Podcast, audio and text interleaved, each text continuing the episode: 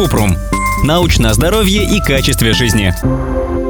С какого возраста можно давать валерьянку детям и не опасно ли это? Кратко, прежде чем давать ребенку любые травяные добавки, нужно проконсультироваться с педиатром. Детям младше трех лет нельзя принимать валерьяну, поскольку возможные риски для этого возраста еще не оценивались.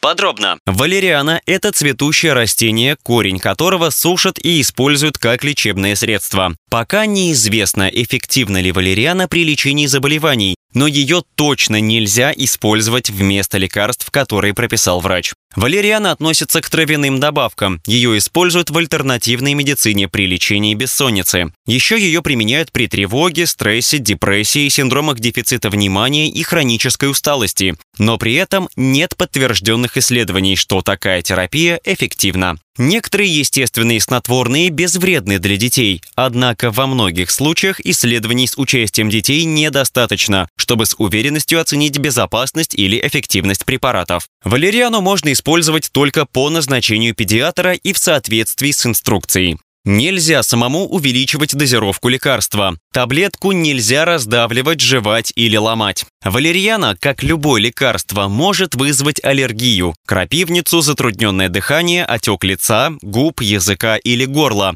Это касается и детей, и взрослых. Общие побочные эффекты от приема валерианы. Головная боль, расстройство желудка, проблемы с мышлением, сухость во рту, чувство возбуждения или беспокойства, кошмары либо дневная сонливость. Хотя не все побочные эффекты известны, считается, что валериана безопасна, если принимать ее недолго, от 4 до 8 недель.